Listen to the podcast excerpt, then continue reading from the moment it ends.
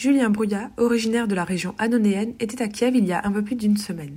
Il explique ce qu'il a ressenti en voyant la guerre gagner la ville et comment il a décidé de s'investir pour apporter son aide au peuple ukrainien via le mouvement Assistance aux réfugiés d'Ukraine. Un reportage de Julie Palmero. Bah c'est douloureux en fait, ça évoque euh, de la peine, euh, de l'inquiétude pour, euh, pour les gens qui, qui, sont restés sur place, pour mes collègues.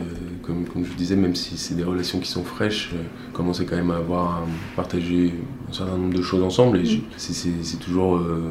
Euh, j'imagine que dans ces cas-là, c'est toujours douloureux. Et puis, ils sont, les, Russes font preuve d'une férocité quand même à, l'égard de la, population civile depuis quelques jours, euh, notamment dans des villes au nord-est, extrêmement inquiétante à mon sens. la, destruction de biens matériels euh, dans l'absolu me dérange peu, à condition que ce ne soit pas ce qui est en train de se passer, à savoir des hôpitaux pour, enfants, des, bâtiments de logement qui, sont attaqués. C'est une, guerre euh, complète.